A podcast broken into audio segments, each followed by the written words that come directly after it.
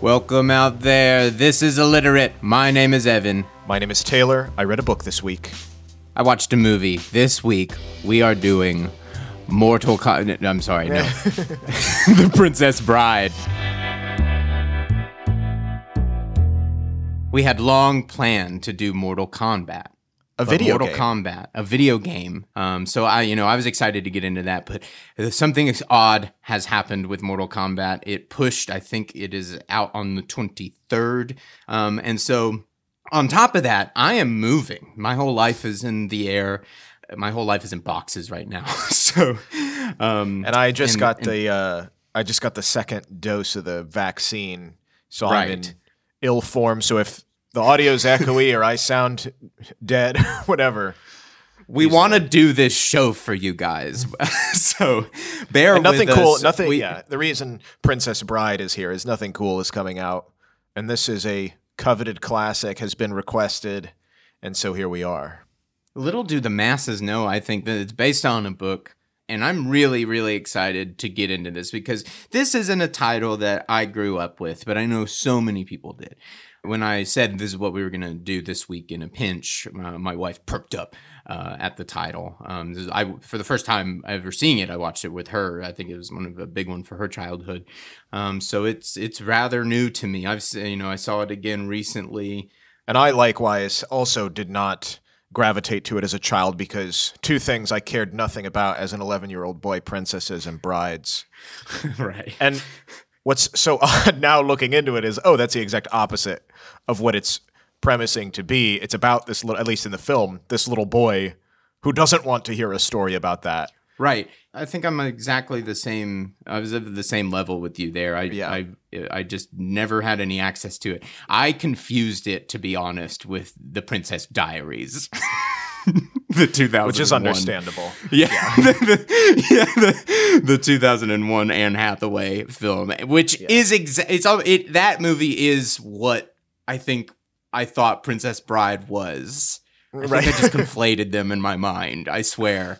Um, So we thought not for us, but it definitely is for, and is a kind of a comfort, endearing thing that even in the subtext of the film, the kid is being told the story while he has an illness. I think a lot of Right. people, even in pandemic times as well, are like, oh, this is the grandfather is telling me the story. It's like cinema chicken soup for the soul.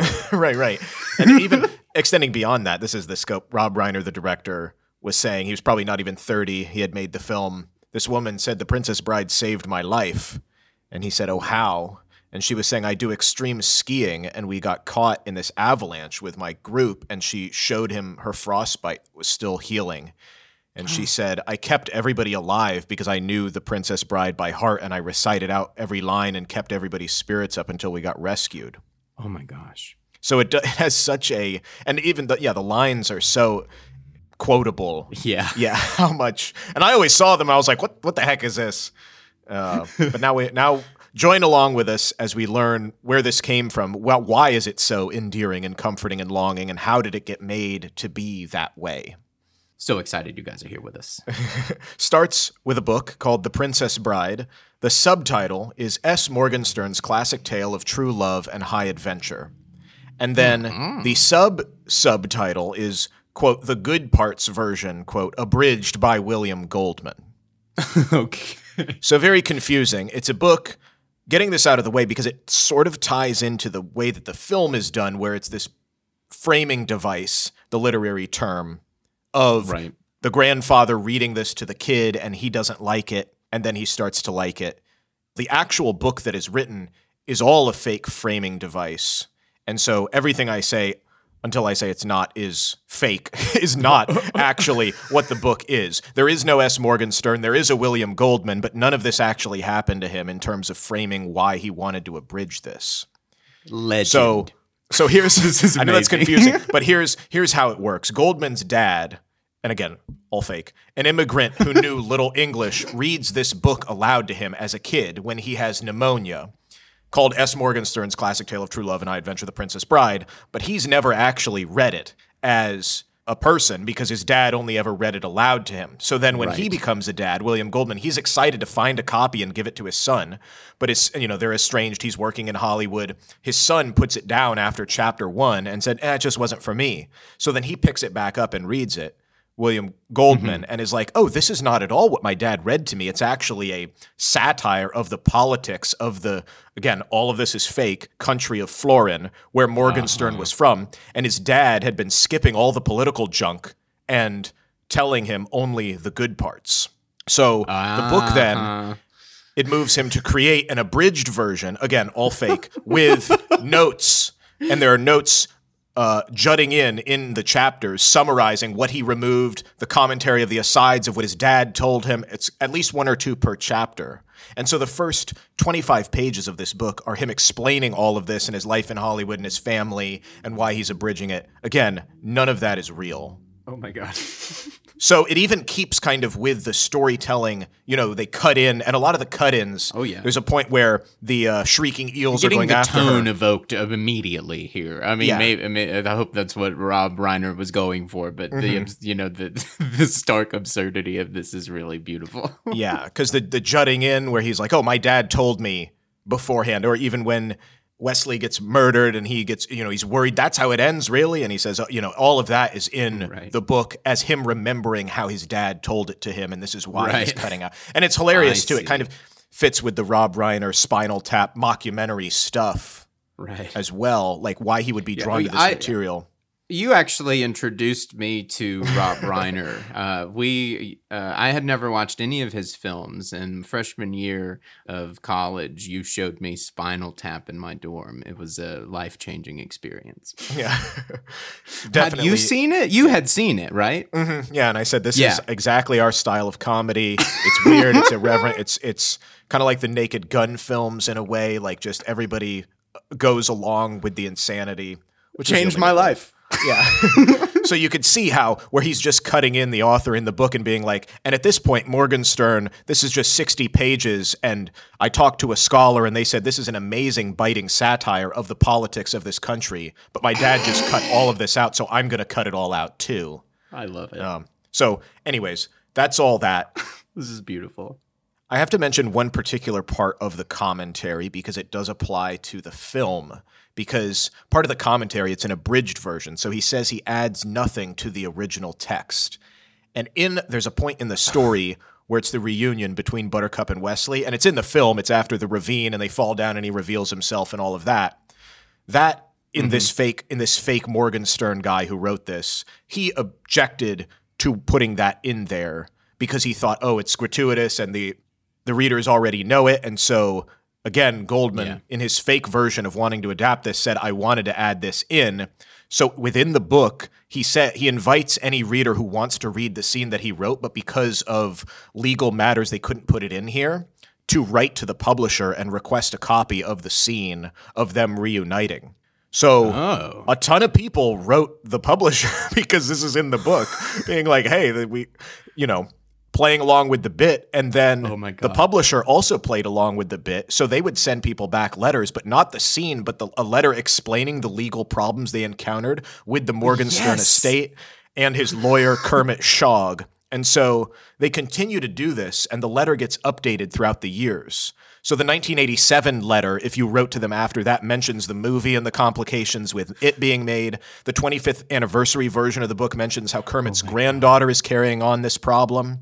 And then the 30th anniversary version of the book gives you a link online saying we can finally release it, but it's just all of the letters compiled. It's still so the scene never exists except for in the film.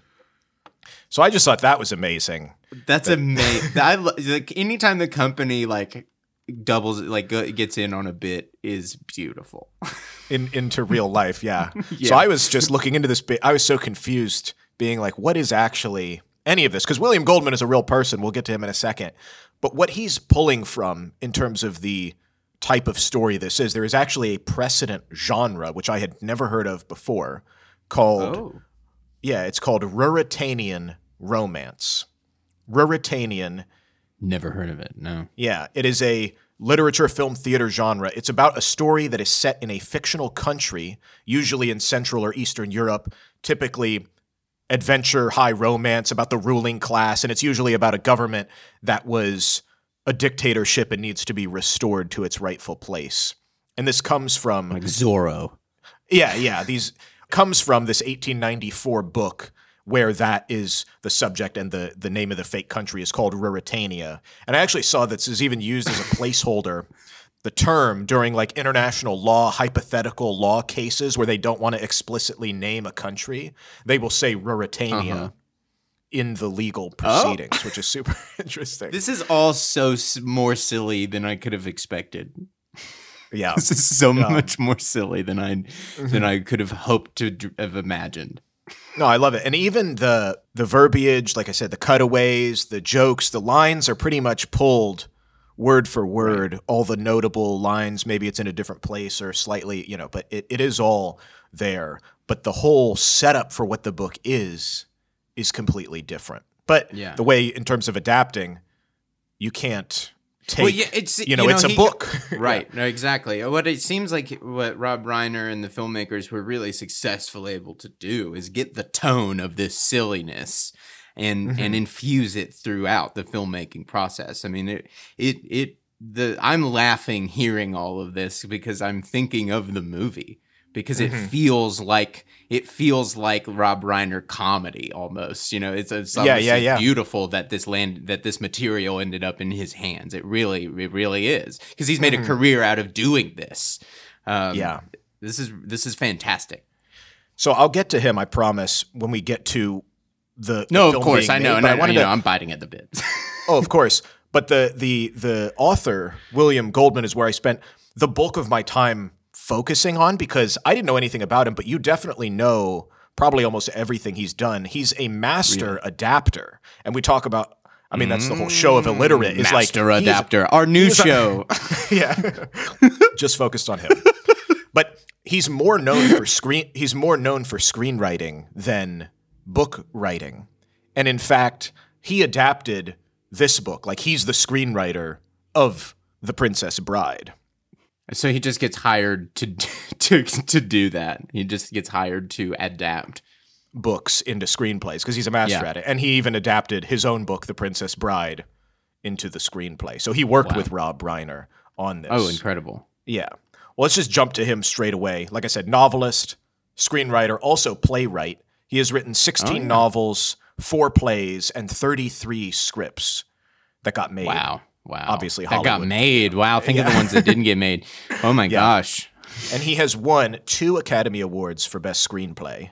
Wow. And on the WGA Writers Guild of America, 101 Greatest Screenplays, he has three Whoa! on that. Yeah, it's amazing he has kept such a low profile with these stats.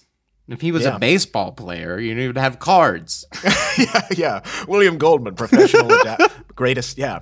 So here's uh, where in the world he comes from and how does he get good at this and what is his strategy for all of this. His father was a Yeah. successful his yeah his father was a successful businessman in Chicago. Alcoholism unfortunately sank his business, and then a quote from William hmm. said he came home in pajamas for the last five years of his life, and sorry to start tragically, but he actually committed suicide hmm. while William was still in high school and talking about Oh, father and son stuff and interpreting things. I mean, we'll see, Yeah. like, that's a big piece of it.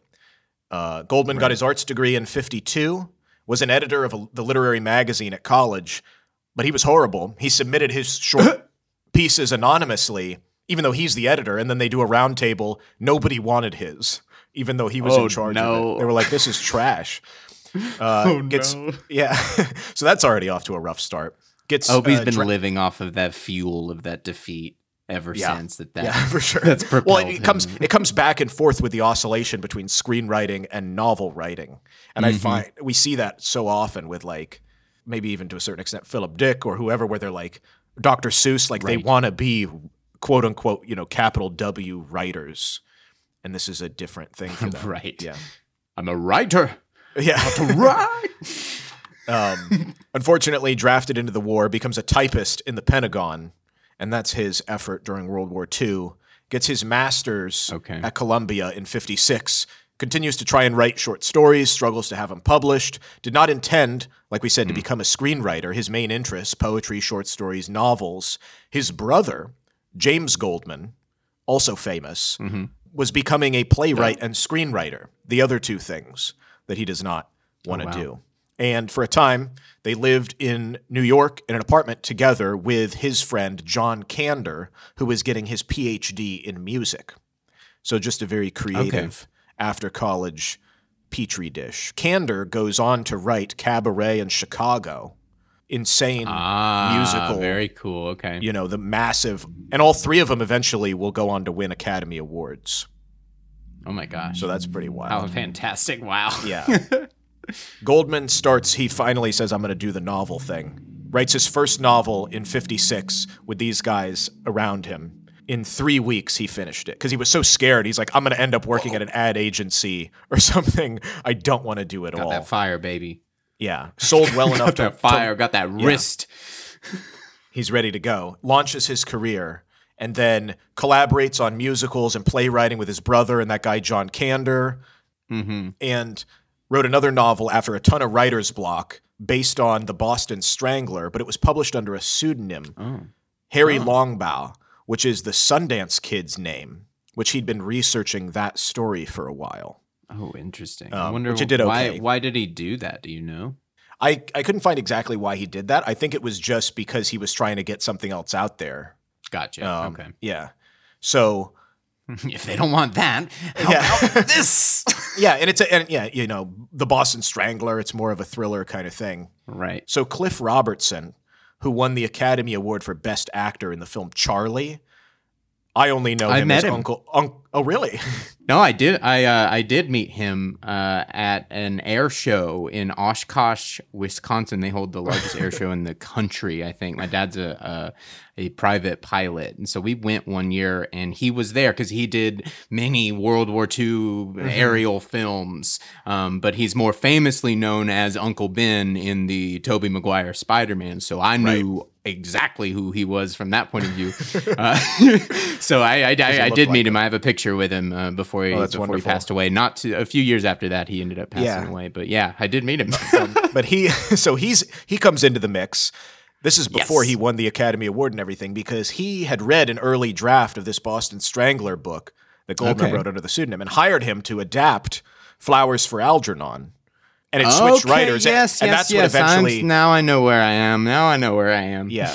and it eventually becomes the film Charlie that he acts in and wins the award and everything. But he was Yeah, dropped yeah. from that. But it was this is his first taste of adapting a book to a film. Gotcha. And so a producer optioned one of his novels. Now he's getting into the film world kind of thing. And Goldman says, Hey, I could adapt a different novel as a film while this is in the mix. And Mm-hmm. so that film becomes Harper with Paul Newman, which was this kind of homage to the Sam Spade mystery stories. Oh, Wow, yeah, So now he's got this under his belt as his own thing, saying, "Hey, I can do this." Mhm. But he's not. He's not quite into it yet. He's trying to return back to novels and teaches at Princeton. Still can't write any novels, but decides to write his first original screenplay, which is Butch Cassidy and the Sundance Kid, Wow. which has now okay. been eight years in the making and was sold Yeah. for the highest price ever paid for an original screenplay at the time, wow. four hundred thousand Oh my dollars. God. And then it earned him the Oscar. oh my god, that's and that was four. how- that was forty years ago. Yeah. pushing pushing fifty. Oh my god, Yeah. that's Yeah. that's amazing. So now we get into some of the Princess Bride stuff because he had written a few more adapted screenplays and then written a sequel to one of his earlier novels, Okay. but had gotten a rare strain of pneumonia Hmm. and he was hospitalized and it affected his health for months. This gave him a burst of creativity. And this is where he does the Princess I caught the bug. exactly, which is funny because that's what happens with in the book. That's what he, the framing story, which is fake, is him as a kid getting pneumonia, and this is when his dad reads him go. this book. But the writing process for this, he was telling stories to his daughters who are age four and seven at the time. One wanted stories about princesses, one wanted them about brides, and so he said, "Fine, Uh huh. princess, bride, both of them, two for one." Uh, and you know, purposely Well, I got something for you. Yeah, he picks silly names: Buttercup, Humperdinck. Uh, thinks I'm going to turn these ideas that I was telling my daughters into a story, a novel. Wrote the first chapter about Buttercup, 20 pages long. Wrote the second one about the groom for four pages, and then ran dry. Mm-hmm. And was just like, "What is? Ah. what is this even? Gonna, what is this? What you know? The judgment voice." Right, right. And so he had said- right. Tennessee Williams, the famous playwright, says there are three or four days when he's writing a play that a piece opens itself up to you, and the good parts are all from those days.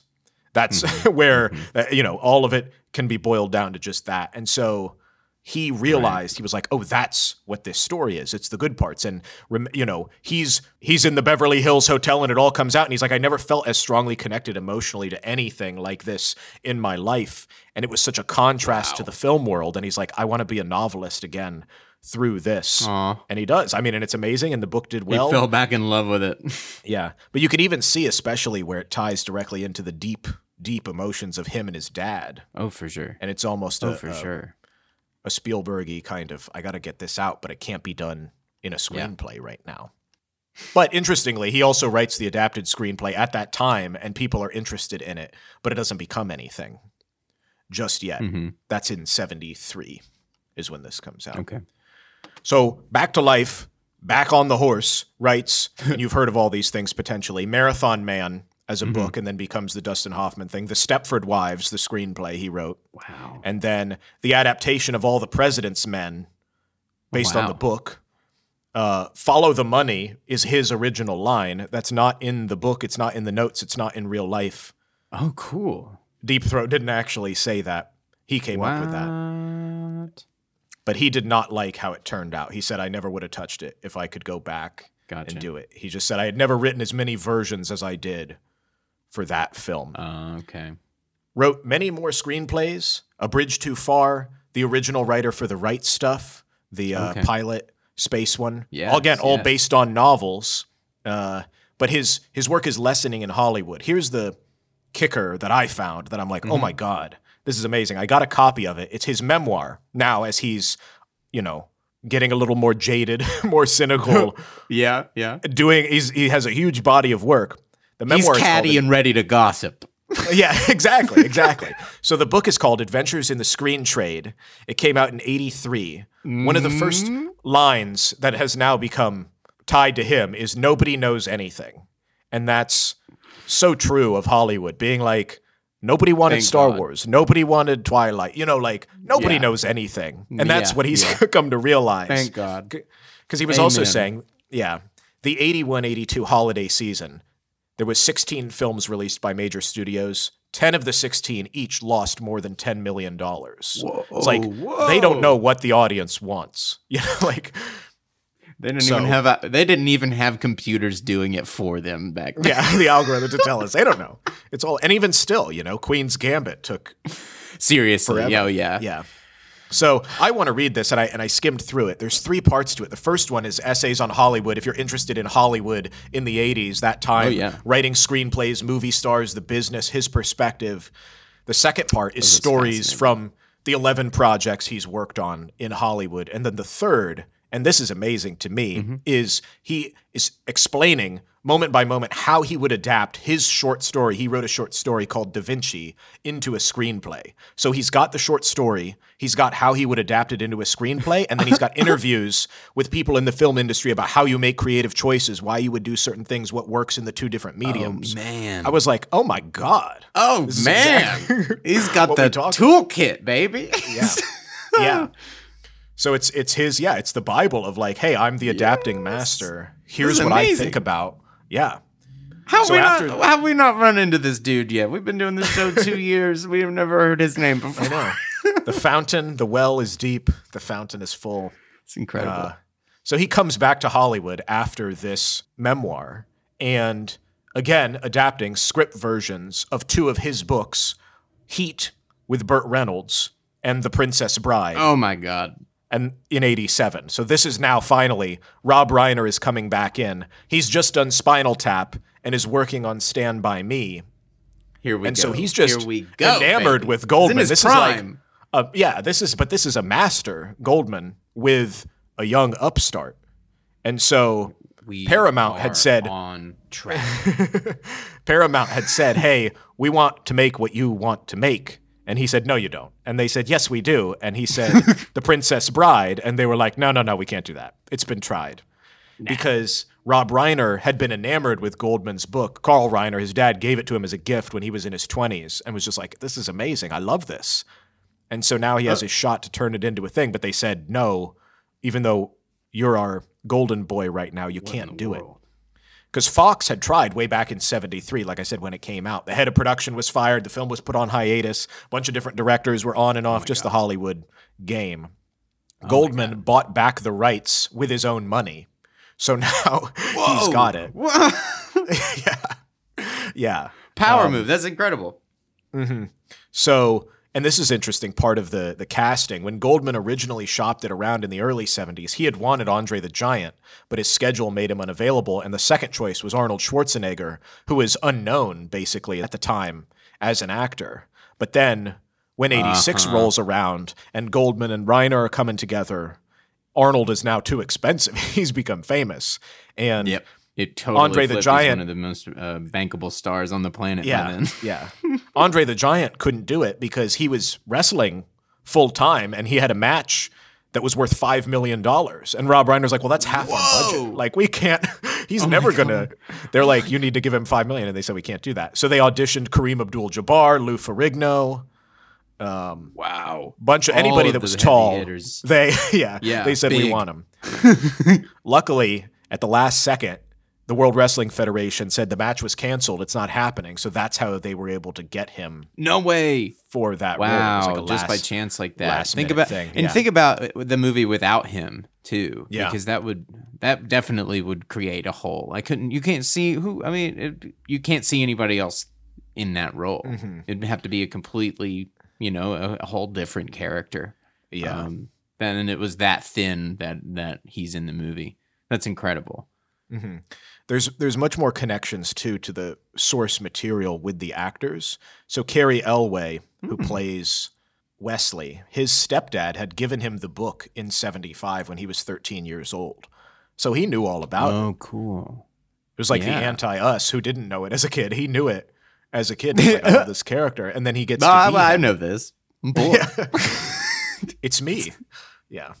and then Mandy Patinkin, who plays Montoya, his real life father had passed away from cancer when he was 53.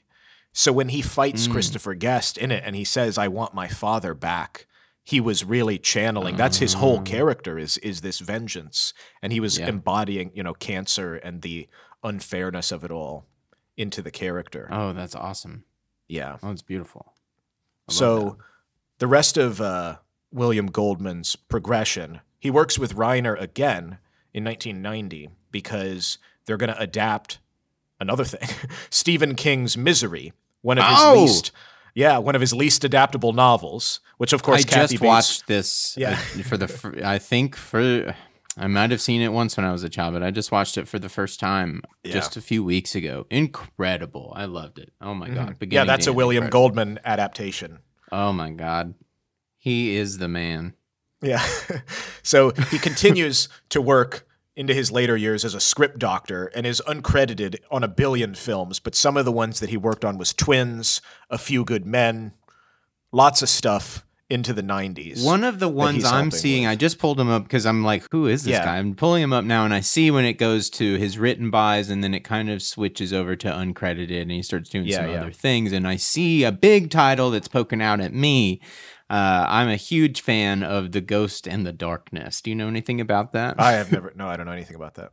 based on a true story. This is about a bridge en- engineer who is building bridges through Africa, and there are lions hunting and killing the workers. So they bring Mm. in like a, a lion, like a kind of a Jaws story, but it's it was all real. Right. And the, I think the lions are still like on preservation in the Smithsonian, but uh, it's got Val Kilmer and uh, Michael Douglas.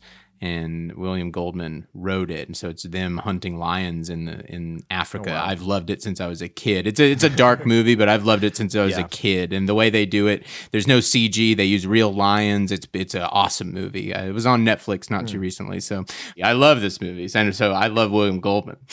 It's definitely you could see in the '90s as it rounds out. He has got his finger in every pie, every famous star, and which is what's so great Uh-huh. about his memoir too, where he's talking about, hey, this is the business at this time. Like, what a better Oh, I gotta read this. I gotta to read discuss. This. Yeah, yeah. I picked up a copy because I'm like, this is wonderful to learn. I yeah, gotta. I'm getting. I'm, I'm getting one. I'm getting a copy. I'll put a link amazing. in the show notes. I'm too, smiling yeah. so wide right now. And then one of the last things he does in his life, close to it, is adapts Misery into a stage play in 2015. And then he died in 2018 at the age of 87. Mm. And like I said, two Academy Awards.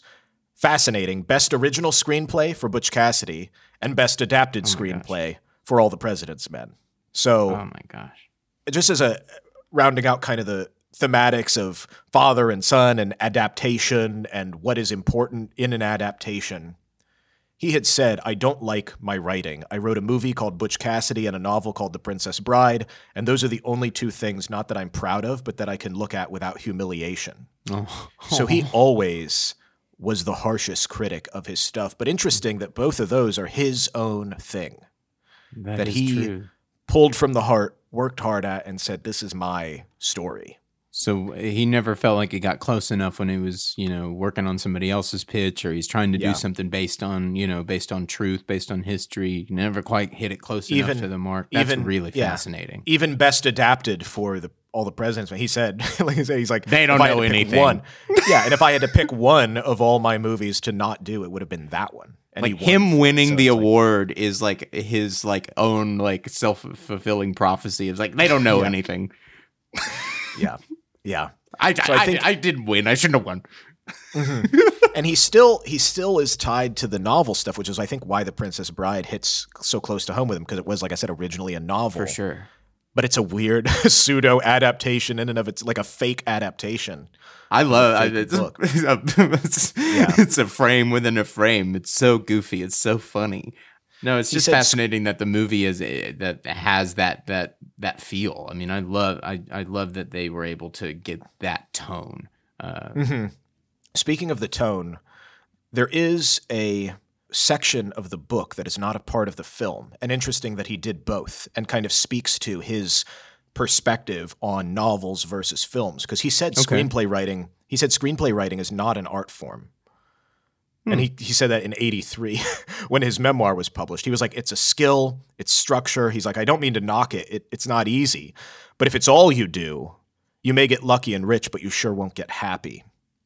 I think he just Ah. saw the novel as something else and something more. And it's, like I said, in terms I of just the- felt the his no- hand on my shoulders. I just felt his hand on my shoulder, shaking it side to side. It's like "Mm, you don't want this. or